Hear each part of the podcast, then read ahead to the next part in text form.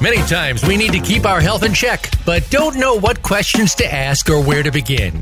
We walk in blindly to our healthcare provider and walk out none the wiser, and maybe even more confused than before. Can you take charge of your health and arm yourself with the questions and preparedness you need? The answer is yes. Welcome to Occupy Health with Dr. Susan Downs. This program will answer your questions and give you the best practices for facing your medical partner in good health. Now, here's Dr. Susan Downs.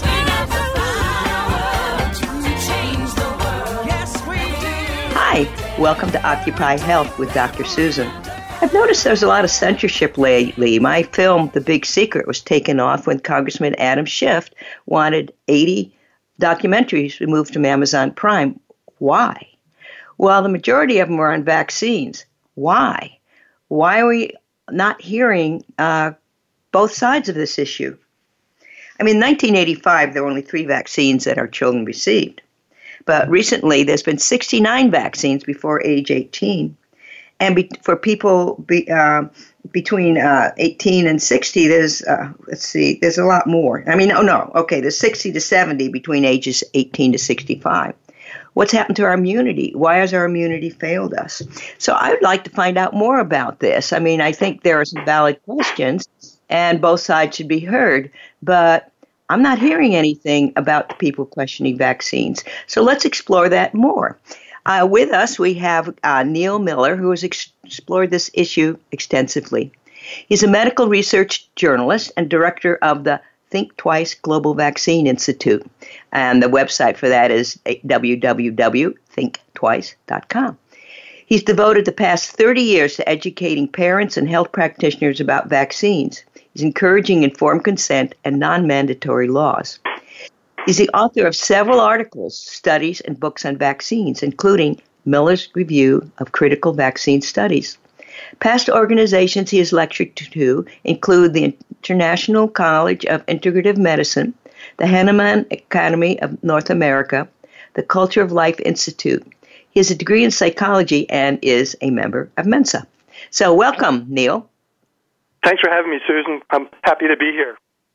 Well, I mean, I just got a lot of questions. Um, tell us about some of the research that has gone that has been done on vaccines. Well, I've been studying vaccines for more than 30 years, and uh, my latest book is Miller's Review of Critical Vaccine Studies. And in that book, I summarized, I researched and summarized 400 studies from the peer reviewed medical literature. And uh, people, because people often tell me, well, I don't, I've never seen or heard about studies that show problems with vaccines. I hear from doctors, I hear from pa- uh, parents who take their children to doctors where the doctors tell the parents there's no science that says vaccines are problematic. They're safe, they're effective. So in my book, I went about to document, like I said, 400 studies published in the peer reviewed medical literature that document safety issues associated with vaccines. So, for example, a lot of people uh, hear that we have to go and get a flu vaccine every year. But if you actually read the medical literature, like I have, and I've summarized these studies, you'll find that if you get a, if you actually get an influenza vaccine two years in a row, that vaccine is likely to have something that is referred to as negative efficacy. Now, a lot of people haven't heard about this term, but what happens is when you get that, when you get a flu vaccine one year, that vaccine may have some efficacy for you if that's the only year that you get that vaccine. But if you go ahead and get the, get the next year's uh, seasonal influenza vaccine, what you'll find is that it has negative efficacy. In that year, you are actually statistically significantly more likely to actually uh, end up contracting influenza when compared to somebody that's never actually received that vaccine. Now, this is just one example of some problems with the with the uh, with the with the literature. Another big problem with vaccines that I uh, I've written about, um, and if you go up to my website at thinktwice.com, I actually have uh, a listing of a, of a of a paper that I've I've written on this, and this has to do with multiple vaccines that are administered simultaneously. Now, there are uh, some people out there uh, like uh, Dr. Paul Offit, who has actually come out and publicly claimed that it is okay and actually safe for a child to get to receive up to 10,000 vaccines simultaneously, that they are able to handle that antigen load. Well, that's not true at all because I conducted a study with uh, Dr. Gary Goldman. And uh, Dr. Gary Goldman, by the way, uh, actually had worked for the CDC for seven and a half years uh, before he uh, he resigned because uh, he found that they were not allowing him to publish any data that showed deleterious effects associated with the vaccines. But he and I conducted a couple of studies together. In fact, we're working on a third study right now. Um, but in one of those studies, what we did is we uh, we looked at children that received eight vaccines at the same time, and we compared them to children that received seven vaccines at the same time, and we compared that to children that received six, five, four, three, and two vaccines at the same time. And in our study, what we found was that children that receive the most vaccines simultaneously are statistically significantly more likely to be hospitalized and or die after receiving those vaccines than children that receive fewer vaccines. So, for example, and in fact, why this is important is because this, the Centers for Disease Control and Prevention, the CDC, has uh, put together a, uh, a recommended immunization schedule now, anybody that takes their children to the pediatrician, their, their infants, knows that they're expected to receive multiple vaccines concurrently. And uh, here, what the schedule actually shows is that you're going to get, if you follow the CDC's recommended immunization schedule, you will take your child. Well, when you go to the ho- if you have a hospital birth, uh, you'll get a hepatitis B vaccine at the hospital. Now, of course, there's there's no uh, good reason to to give an infant a, uh, hepatitis B vaccine, um, but that that's a whole other story that we maybe if we have time we can talk about later. But the baby will get uh, the, the newborn baby will receive a hepatitis B vaccine at birth, and then at two months, at the baby's well uh, well visit. Uh, the, the the the child is expected to receive eight vaccines and uh, that's going to get a polio vaccine, a hepatitis, another hepatitis B vaccine, a diphtheria vaccine, tetanus vaccine, and uh, a uh, uh, uh, pertussis vaccine, a uh, Haemophilus influenza type B vaccine, a pneumococcal vaccine, and uh, I might be uh, missing Am I missing any? I can't uh, can't recall if I'm missing any. But uh, but then again, at four months of age, you're going to receive eight vaccines again. And then at six months of age, you're going to receive eight vaccines again.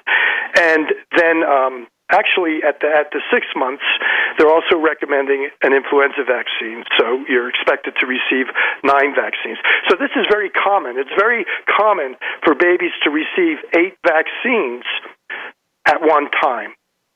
And our study, the study that Dr. Gary Goldman and I uh, con- uh, uh, conducted, we we discovered that when you get eight vaccines at the same time, you are statistically significantly more likely to be hospitalized or die than if you have received seven vaccines at the same time.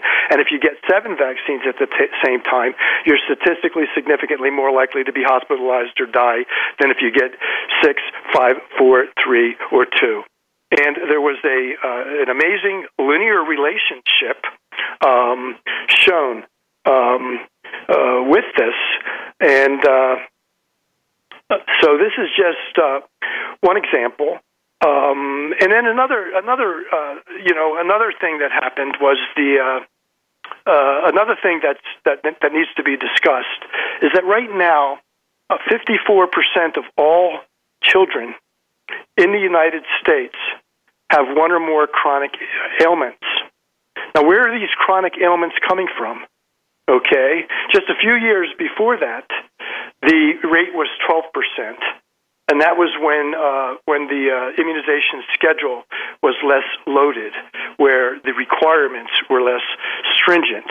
And so, as every as as new vaccines are added to the immunization schedule, the um, the uh, the rate of chronic ailments that uh, our children are, are living with uh, continues to skyrocket. And these chronic ailments include everything from uh, attention deficit hyperactivity disorder, which, by the way, has been linked to vaccines. Okay, I, would like, uh, I'd like to inter, you know, interject here. Uh, the topic yeah, of my ahead. next film is called Toxified, and we address why is this illness rate increasing so rapidly. And my personal belief is it's just the big toxic soup and all the toxins that people are exposed to, the garbage they put in our food, the pollution, the bromides they put in all the uh, rugs. So I kind of think that the whole toxic soup is the cause. And one question I had these vaccines, are they vaccines which that encourage the babies to make antibodies? And do young kids actually have the ability to make antibodies when they're so young? Well, they're finding out that. Uh, they're finding out now with the coronavirus vaccine. They're finally finding out that it's not it's not the antibodies that matter. Okay, so um, you know it's T cells that that really where the where where the immunity where the where the true immunity is about. I mean, there's there's studies that show that um, you you know there's there's not necessarily a, a good correlation between uh, how many antibodies you produce and whether or not you're actually protected from from the disease. Um, there's many people with with no, no, antibodies that are shown that appear to have protection, and then uh, then on the uh, the other side of the coin, there's people that have uh, high high antibody production. They're showing high high titers, but uh, but they're they're they're able to catch still still contract the disease. So yeah, that um, is going on with the coronavirus. But I've been told by other people, like Dolores Cahill, who's a Irish virologist, that if you give uh, something to stimulate antibodies to kids who are under one year, they're not able to make antibodies. Their system is not revved up to do that. So they get the disadvantage of the adjuvants in the vaccine, but not the advantage because they can't build antibodies yet. And why they would need hepatitis B, I mean, some of these things, is a mystery to me. Well, the reason they well, let me demystify it for you. Okay, when they produced that hepatitis B, when they first uh, came out with that hepatitis B vaccine, I think that that came out like around 19 the late 1980s. They started developing uh, hepatitis B vaccines, and they originally expected it to be a huge market for the for the people that were um, IV drug users and uh, you know were sexually promiscuous, and um, you know the high risk groups for for hepatitis B. Um, but but they couldn't they couldn't make enough. The, the pharmaceutical companies couldn't make enough money uh, because nobody was coming in. They couldn't they couldn't get the, the the target group to to come in to take the vaccine. So they went to Plan B. The pharmaceutical industry went to Plan B. Plan B was they they they convinced the regulators because the regulators are really in the in the in the pockets of of big pharma Okay, they've been captured the, by by the regulatory agencies. I'm talking about the FDA, the CDC. They, you know, and, I, and I've got a lot of evidence for this. I'm not just. This is not a conspiracy theory. There's a lot of evidence to show that these regulatory agencies have been captured by by by the pharma, pharmaceutical industries.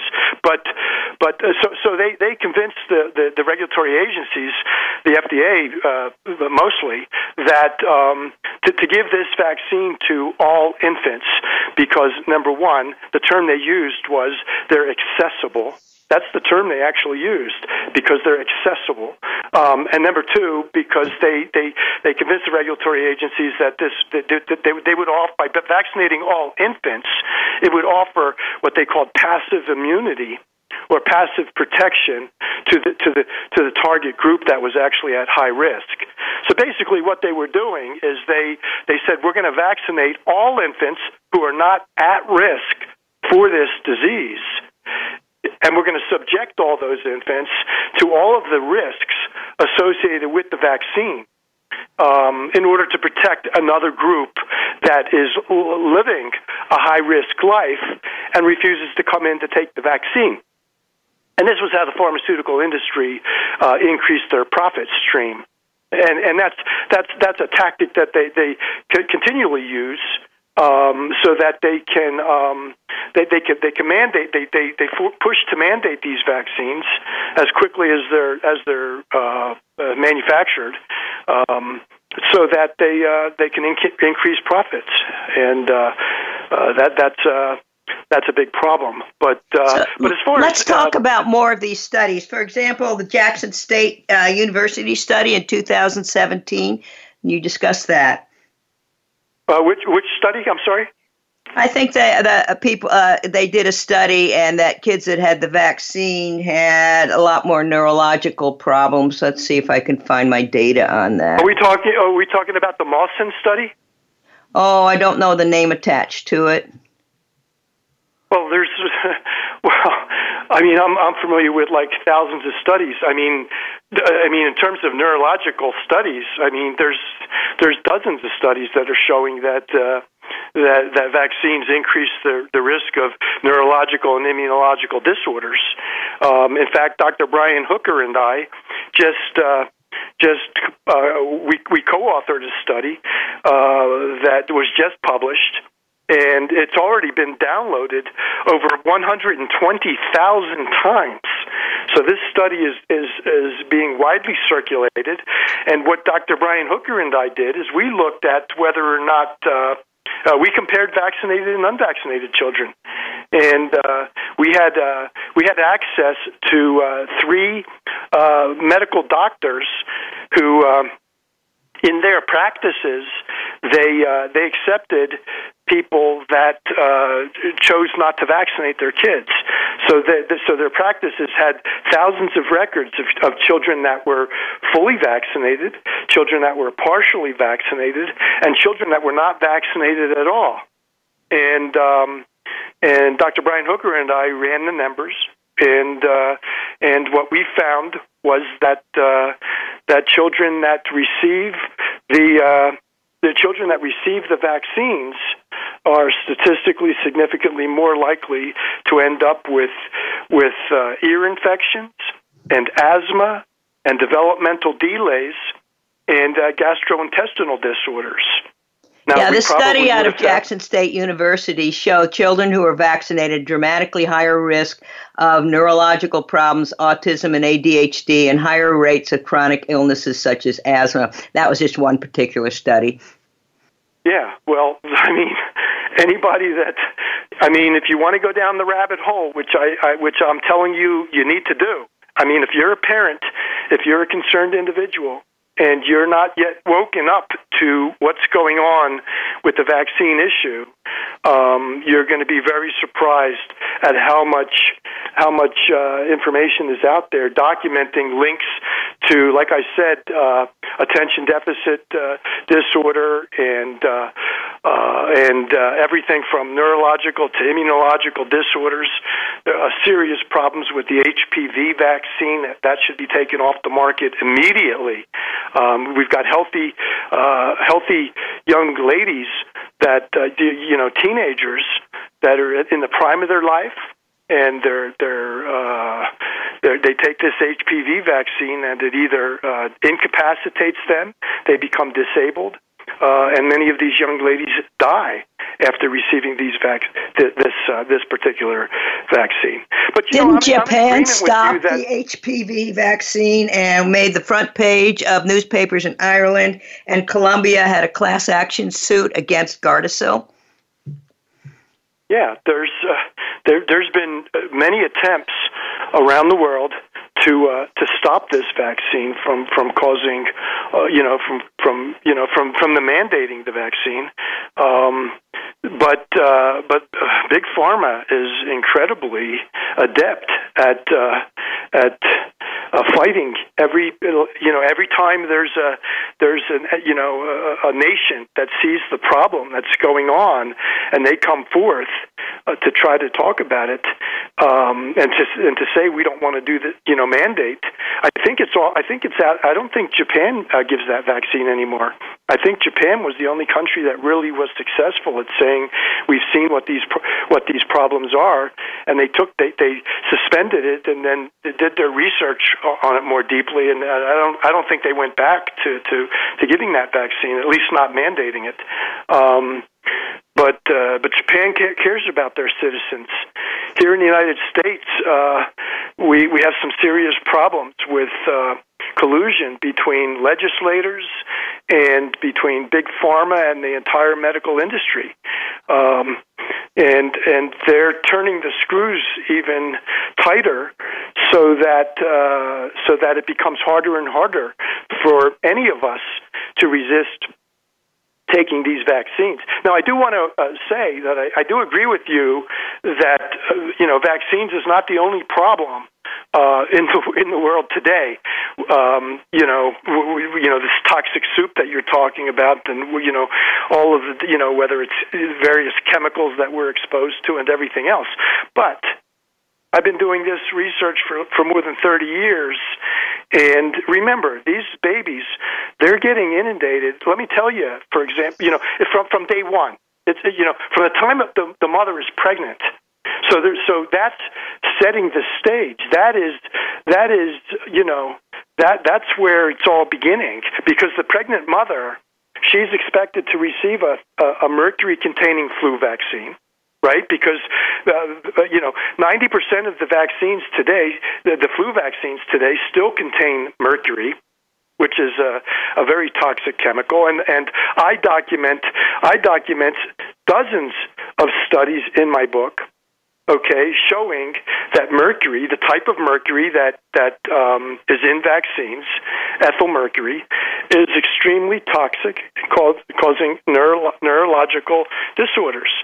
Now, a pregnant mother is, is is told she needs to get a flu vaccine. Uh, most of, like I said, ninety percent of the vaccine, the flu vaccines that are available are laced with with uh, thimerosal, which is mercury. Uh, and then she's also expected to receive a pertussis vaccine during her pregnancy. Now, the pertussis vaccine contains high concentrations of aluminum. And again, I've got a chapter in my book on aluminum. Aluminum is a neurotoxin. There's no known biological uh, value in the human body. To, to, it's highly uh, associated to, with Alzheimer's disease. Well, it is. It is. And Dr. Chris Shaw has shown a link between uh, uh, aluminum and Alzheimer's, and he's shown also a way to leach aluminum out of the body by by drinking uh, uh, silica uh, silica infused water. Um, but that that's another story. But in terms of the co- content of aluminum, so I'm telling you that that that from from from day one, from, from pregnancy, the mother is getting a mercury laced flu vaccine, an aluminum laced pertussis vaccine, and this crosses the, uh, the placenta so that the uh, baby in utero is being uh, receive, receiving these toxins. And then when that baby is born, at birth, it's receiving an aluminum containing hepatitis B vaccine. At two months, it's receiving another aluminum containing uh, hepatitis B vaccine, and it's also receiving an aluminum containing diphtheria vaccine and an aluminum containing pneumococcal vaccine. So it's being it's being and then and then it, it happens again at four months and it happens again at six months and the baby gets another. Then the baby, the the the, the baby at six months is also going to receive a a, a, um, a mercury containing flu vaccine. So our children are being poisoned with mercury and aluminum. Now, now, now Dr. Boyd Haley, I summarized a study uh, on. Uh, I, I, I stu- summarized a, a paper where Dr. Boyd Haley has shown that there's a synergistic toxicity associated with aluminum and mercury when they're combined. So you have to understand the difference. People have to understand the difference between something that is additive versus something that is synergistic.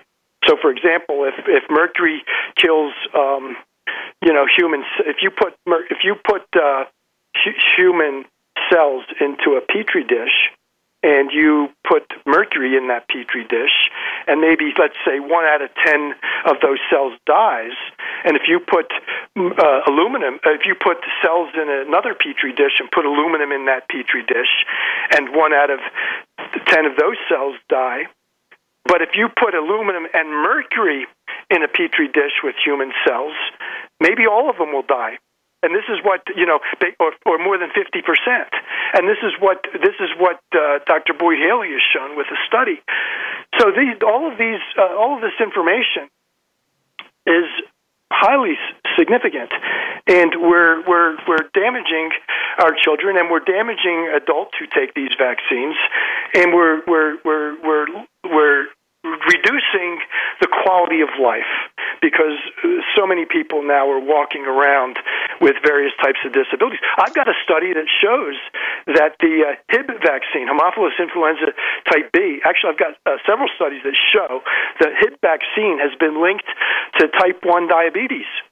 And so we have, we have, um, high rates of diabetes uh, in the in the country, and it's been linked scientifically linked to uh, to to the Hib, Hib vaccine. Well, so, diabetes uh, you know, is also scientifically linked to, I think, you know, at least three other toxins because some of them act at the insulin receptors, some of them the islet cells. Now, I understand the adjuvants, the added goodies like mercury and aluminum, and God knows what else, nanoparticles will be next, um, is what causes problems. But Dolores Cahill developed a vaccine for meningitis that had no adjuvants in it, and it was successful, and she used mineral oils. Can't vaccines be made to be safe? Well, um, you know, there, there's, uh, you know, there's two camps on this.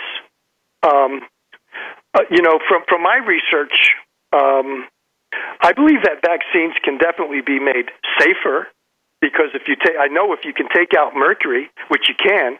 The only reason mercury is put in a vaccine is so that they can save a few pennies. Okay, I've shown it. I've got documentation shown that they save 15 cents per dose when they put uh, mercury into into a vaccine. Um, so so it's a, you know that's about about the money. Okay, if a single dose vials, you can get you can get a single dose vial of the flu vaccine that doesn't contain mercury. So that's going to be safer. But but you know the other camp, you know so so yes, absolutely vaccines can be made safer, and there's different ways, different technologies, and things like that. But the bottom line in my opinion, is that the entire um, paradigm itself is is faulty, um, and and we have to move to to new ways of understanding health, new ways of how, how do we achieve wholeness. Um, you know, I mean, I, I, you know, 30 years ago, uh, when my ch- my children were born, more than 30 years ago, and we, you know, my wife and I didn't, uh, we had home birth, so, um, you know, I caught my children when they were born. It was all natural, all holistic. Um, I did not vaccinate my children. My children did not even go to a medical doctor. So, um, I've never been to a medical doctor. The first time my ch- ch- children, my, my my son was never at a medical doctor. My daughter, she was 16 years old, was the first time she ever entered a doctor's office, and was actually uh, because she tore her earlobe she tore her actually it was the top of her ear. Uh she her it, she had an earring and it got caught in the door and it tore it. Um and we had to go to the to the doctor. Never been there before. She didn't even know. They tried to p- poke her mouth to put a thermometer in her mouth and she didn't even know what they were doing. What what because we never even i mean we just were very holistic very natural uh and uh so there's other ways to achieve health I and, definitely um, agree with you. I think building up our immunity, especially in the current times, because it seems to be such a state of fear. Everybody's terrified. I mean, you can just see the fear and you can feel it. But uh, my uh, approach is that we need to build up our immunity and uh, you know and then you know deal with that. And there's a lot of ways to do that but for some reason these messages aren't getting out. Can you tell us about the guinea-bissau dtp vaccine study? Uh, the studies with uh, dpt in Guinea-Bissau, half the kids were vaccinated and half yeah, were not. in fact, I'm I'm about to. I've I've written extensively on this in my other book in in the vaccines. I have another book, Vaccine Safety Manual for Concerned Parents and Health Practitioners, and I document that um, what what what's been going on. Um, actually, it started with it started with you know how they discovered this, and what what we're going to talk about is deep DPT vaccine. Basically, in a nutshell uh, children in in in Africa that especially is where they just you know where uh, they they they give when you get the pertussis they found that the the uh, pertussis vaccine the whole cell pertussis vaccine actually increases the death rate. And and we have to understand the all cause mortality. So when I talk about all cause mortality um, remember, a vaccine is given to target a specific disease. So the DPT vaccine in Africa, the whole cell uh, pertussis vaccine. In the United States, we give what's called the acellular pertussis vaccine. We used to give the, the DPT uh, vaccine, but they pulled it off the market because it was causing so much uh, um, so much uh, damage, neur- neurological damage. It was uh, brain damage and things like that. Um, they pulled it off the market, but they keep giving it to children in Africa. And what they've what they've recently discovered, and it's by Peter Aaby. Dr. Peter Aaby did the original research out in Africa, and he's his studies are the ones that um, are showing this problem. People that children, especially girls, that receive the DPT vaccine are five to ten times more likely to die from other causes within the next uh, uh, couple of years. So what happens is they get a DPT vaccine. And the vaccine may seem to be effective at warding off pertussis. They're giving it for diphtheria, tetanus, and pertussis, but it's mainly to fight pertussis okay? Because diphtheria and tetanus, um, it's not they're not as significant issues as pertussis. Pertussis is a is a is a dangerous uh, disease for infants. And so they're giving pertussis. They give this this whole cell pertussis vaccine, and and it might be somewhat effective at reducing the the the risk of catching pertussis um, although they have to give multiple doses, like five doses, because it's it's the, the immunity again going back to antibodies. Those antibodies begin to drop off very very quickly. Um, even here in the United States, the acellular vaccine they give five doses because even after one dose, you know it, it you know the, the you know two doses, three doses, the, the, the antibodies drop off very very quickly, so it starts becoming less less and less effective.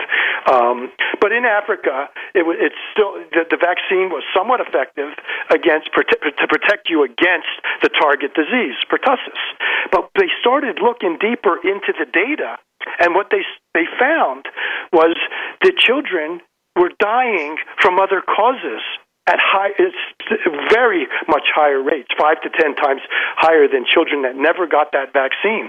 And so um, th- this is what they're calling NSE or non-specific effects, and they found that. Uh, that inactive inactive vaccines, in, you know, inactivated vaccines, and that would include vaccines like like the whole cell pertussis. Um, they they actually increase the all, all cause mortality, and it's hidden. It, it it's hidden because because it's hard to see okay? Because you're basically looking because scientists for years they say you know we want to reduce the incidence of pertussis so here's the pertussis vaccine. And they'll look and they'll say we we give this vaccine to 5000 kids and this is how many catch catch pertussis, uh, and we'll, we'll look at 5,000 other kids that don't get the vaccine, and and they have higher rates of pertussis.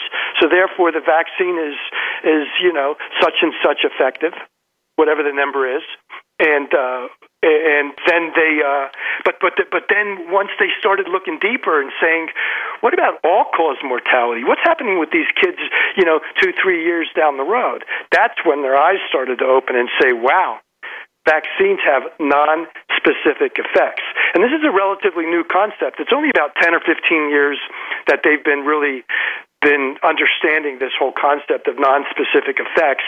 Um, where, where, so this is a this is a very uh, important issue that you, you brought up about, you know, in Guinea-Bissau, it happened in Togo. There were there were some other, uh, you know, other uh, African nations. Um, and it's still happening. It's still happening because they, they the, the World Health Organization re- refuses to accept the data, even though there's, uh, you know, literally dozens of studies that have now confirmed that the DPT vaccine is dangerous. Now, the way they got around it is because what they're finding is that the, the most recent vaccine that you get is the is the vaccine that exerts the strongest influence. So they, there is some evidence that, for example, that live vaccines have non-specific beneficial effects. So when you have nonspecific effects from a vaccine, they can be detrimental or they can be beneficial. And supposedly, vaccines like the BCG, the oral polio vaccine, and BCG, by the way, is for um, uh, for tuberculosis. tuberculosis. Yeah. So, so the tuberculosis vaccine is an is an oral vaccine. The oral polio vaccine and and measles, which is a, a live vaccine. So the live vaccines, oh, not not not oral, but I'm talking about live vaccines. Uh, live vaccines apparently have beneficial non-specific effects. And so what they do, you have to make sure is that when you're giving the vaccines, that when you give the DPT vaccine, that you don't give it uh, after you give a measles vaccine. You have to make sure that the measles vaccine is the last vaccine that you give after you know that that it comes in so this uh, you know the sequence has to be correct. It has to come after the, the pertussis vaccine. So these this is, these are all new concepts that they've never looked at Another thing I'd like to intervene with is that we tend to give acetaminophen or Tylenol with the vaccines, and that impairs our liver. And apparently, some studies I've seen or some articles that we have a lot worse outlooks because it affects our glutathione and our defense mechanisms. Where in Cuba they don't have as bad uh, effect. So giving Tylenol with a vaccine has a more negative effect. And Dr. Thomas Levy says if you want to minimize the effect of vaccine, take a lot of vitamin C. He swears that that's a way to get around it. But this brings me to another point that Thomas Cowan brought up in his book that the vaccines are intended to give antibodies for a lifelong immunity, but they skip the other side of the immunity, the cell mediated immunity, which lasts a long time. The antibodies they give wear out. For example, there was a, a mumps outbreak at Harvard, and they all had been vaccinated. So Thomas Cowan says that if you don't build up the cell immunity, you're going to have more problems later in your health. For example, uh, people had the chickenpox vac- uh, who had chickenpox had a 21% less chance of getting glioblastoma, according to Dr. Cowan. And he goes through several different examples that if you have the cell, give your cell mediated immunity a chance when you're a kid rather than, you know, that you've got a better chance for health in the long term. Can you comment on that? Well, there's several things I could comment on that.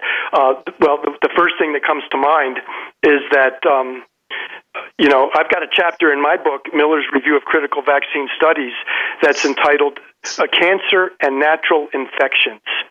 And in that stu- in that chapter, I document dozens of studies that confirm that when you actually can catch these childhood diseases, chickenpox, okay, for example, measles, mumps.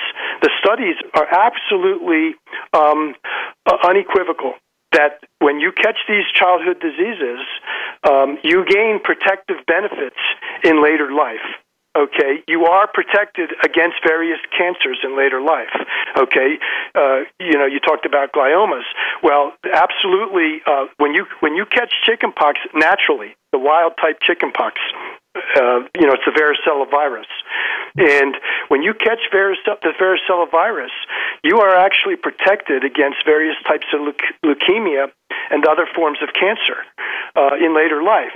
When you get the vaccine, you are prevented from catching the the, the natural you being infected naturally. And you actually have higher rates of cancer in later life. In fact um, and it's not just protection against cancers, but there's protection against. Um, uh, there's a there's a Japanese study that um, just uh, just recently came out, and I also summarized this in my book. And this uh, in this study, they they they looked at over 100,000 elderly people, and they looked back at their history of vaccines and and how you know how many of them caught childhood ailments. And what they found was that chickenpox and measles and mumps are actually protective also against deadly heart attacks and strokes.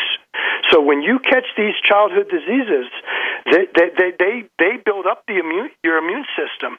You gain you gain you gain immense benefits through those challenges that you have in overcoming that that infection. And uh, these these benefits last a lifetime. The, the high cancer rates that we have today are a direct result of the um, the national immunization programs that have been instituted over time. I would like okay? to say it's a direct. I mean, is causation and association. I would like to say that uh, the whole toxic soup contributed. I don't think we could ever say vaccines was the sole cause, but it certainly could contribute to our problems. I think there's, you know, I don't. I think we cannot say that it's causing the, all the cancers, well, but me, it could be contributing. evidence, actually, because let me tell you something. Um, if you go back into the history and you you go back into the like 1920s when they started to really start, you know, begin to to, to come out with some of the some of the vaccines and whatnot, doctors back then, cancer was was unknown. Okay, now yeah, you're right. There's there's I don't you know it's multifaceted, absolutely, but there are multiple studies showing that if you put your child into daycare uh, when they're young, infants, if you put your children, infants, into daycare, now I, I never did that. We didn't use babysitters, my wife and I. Um, and and but but if you do put your kids into into daycare, those kids that go into daycare early are statistically significantly protected against cancers in later life when compared to children that were never put into early daycare early. And and the reason for that is because they're exposed to all those kids with the runny noses and all the kids with the with the they're they're being exposed early to all of the various different d- diseases and that is actually giving them protective benefits in later life.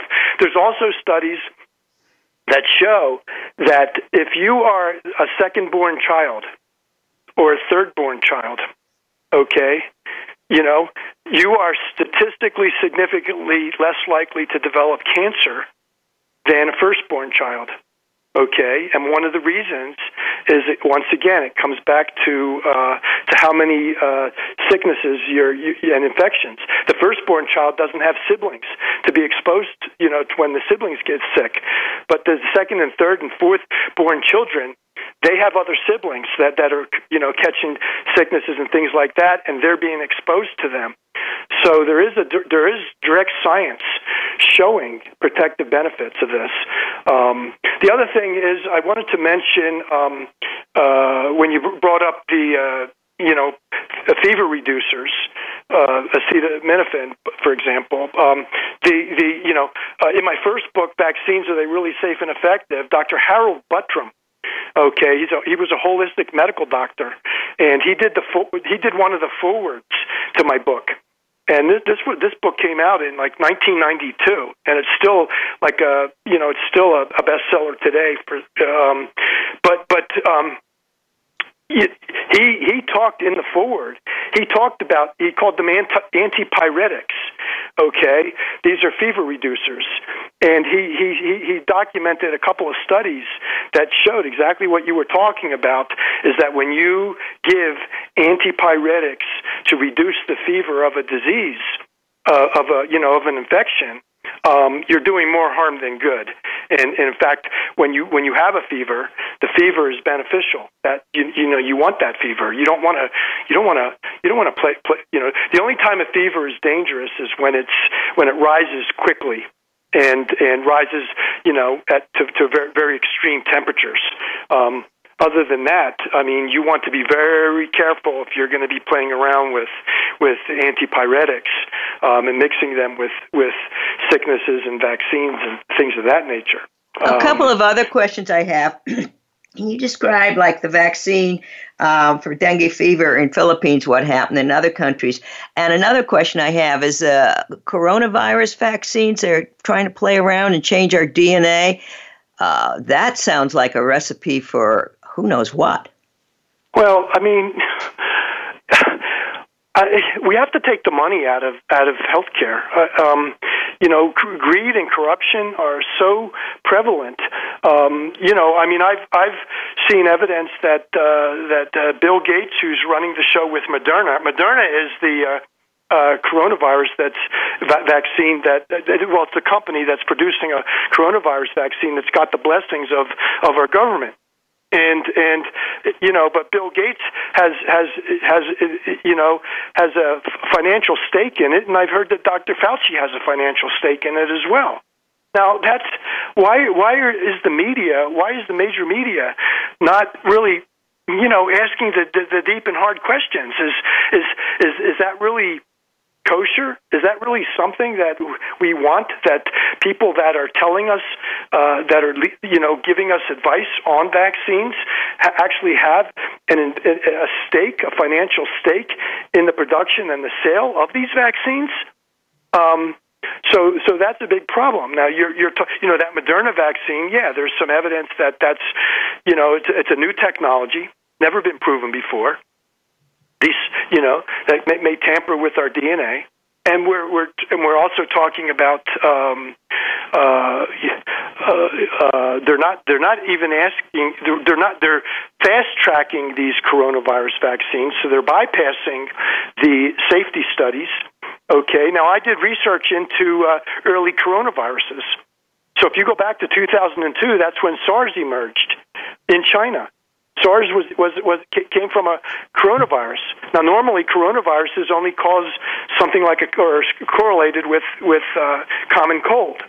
Okay, but in, in 2002, SARS emerged, and and it was causing a, a high uh, fatality rates in the people that caught it, and so they rushed. They tried to rush to create a vaccine and they couldn't create a safe and effective vaccine. Why not? I'll tell you why not. Okay, they tried to. You know, several scientists from around the world were trying were, were, were feverishly trying to develop a SARS vaccine, and what they found was they could get the vaccine to be somewhat effective in adults. And by the way, when I say adults, they they they, they never got past the, the initial clinical studies that that were were testing on animals. And here in the United States and elsewhere, we're bypassing animal studies, going straight to humans. But but that's going to be that that may turn out to be a huge mistake. Um, but but the SARS when they tried to when they looked at the SARS uh, uh, in 2002 and 2003 when they were really ramping up trying to produce a vaccine, what they found was that the mice the the adult the the younger mice and adult adult mice could mount a, a, a certain uh, uh, you know they got they got the antibodies. They were able to mount certain protection um, but they could never get the vaccine to be pr- protective in, in at to protective levels in the adult mice the adult rodents. They they never could do that, but that was not the most significant thing. So that was important. Number one. So they, so the group because remember, to, coronavirus. If you want to create a coronavirus vaccine for humans, right? You want to give it to the group that's most at risk, which is the elderly. But but the studies for SARS, which was a coronavirus, um, they found that that it was it was non effective in adults. I mean, in in seniors, in the senior mice. But the most significant thing that they found was they, they, they it seemed like that that there were that the adverse reactions were, were limited, that they weren't that bad, right? Until now, here's the here's the clincher. Until the mice were exposed to the wild SARS virus, okay, and they and they expose them. So they give the vaccine, and then they wait a week or two, and then they expose the, them to SARS. They blow it up their noses and every one of the mice it, it, it developed pulmonary pathology. they developed um, uh, they, they they became their their immune systems became damaged, uh, the immune damage, severe immune damage, and many of them died. Okay, every time. So basically, the vaccine primed them so that the mice were sitting ticking bombs. They, they were tick, they were ticking ticking bombs waiting to explode. And when would they explode? When would they become damaged? Only days or weeks later after they were actually exposed to the wild coronavirus. Okay. Now this happened then. So they gave up the vaccine. They couldn't. They couldn't. They couldn't develop a safe vaccine, and and then magically uh, SARS just stopped being a significant uh, issue. It looked like it was going to be a huge pandemic, and it just disappeared. Okay. After they couldn't come up with the vaccine. T- fast forward ten years later, 2012, and another coronavirus emerged in Saudi Arabia. So they called it uh, Middle Eastern Respiratory Syndrome, or MERS. So now they tried to develop a vaccine again, and they had the same problem. They couldn't get the vaccine to be effective in the in the senior mice, and they couldn't. And and and when they did have a vaccine that they could give, um, you know, for, for just the regular uh, mice pop, mouse population, but not the senior population, that, that once those mice were ex- got the vaccine and then were later exposed to the uh, to the wild uh, MERS coronavirus, um, they, they developed a, a severe uh, immune pathology, uh, you know, immune damage, immune damage uh, once they were exposed to it. So that, and, and our scientists today developing the coronavirus vaccine um, they're fully aware of this. They know that the real the real um, challenge, the real obstacle that they have to overcome is not just making a safe and effective vaccine, okay, but to make one that doesn't prime you so that when you might be you get that vaccine and then weeks, months or years later you're exposed to the wild coronavirus, okay, COVID-19 all of a sudden you're just going to be totally your your immune system's just going to be shot. You're going to be totally damaged. They know that. In fact, that's why they're trying to rush rush this through the studies, the clinical studies, and I think they're moving uh, some of these studies to, to Arizona, where they're going to give it to human volunteers. And the reason being is because they want to take it to places where where um, where the coronavirus is still endemic, which is, where it's still circulating widely in in in in, in society. Okay, because they want their, their the people the people that they give the vaccine to. Okay, they want them to be exposed to to the actual live coronavirus, so they can test them. They're guinea pigs to test them to see if they're going to have the same problem okay, that they had with the mice back in 2002 and back in 2012. Okay, these tests should be tested on. They should be tested on animals, not humans. These humans that sign these waivers, they don't really understand what they're getting themselves into. Okay. Yeah, I'd like and, to uh, make a point that the all the vaccine makers in the U.S. and U.K. are identified. So if there's any problems or issues, eh, they're not responsible. The U.S. taxpayers will pick up the bill. Another thing that concerns me is they've ordered over a half billion vaccines. So that sounds like it'll certainly cover at least this country. It sounds like they want to mandate these vaccines to our passports, driver's license, and and uh, articles connect Bill Gates even with chipping us with vaccine records.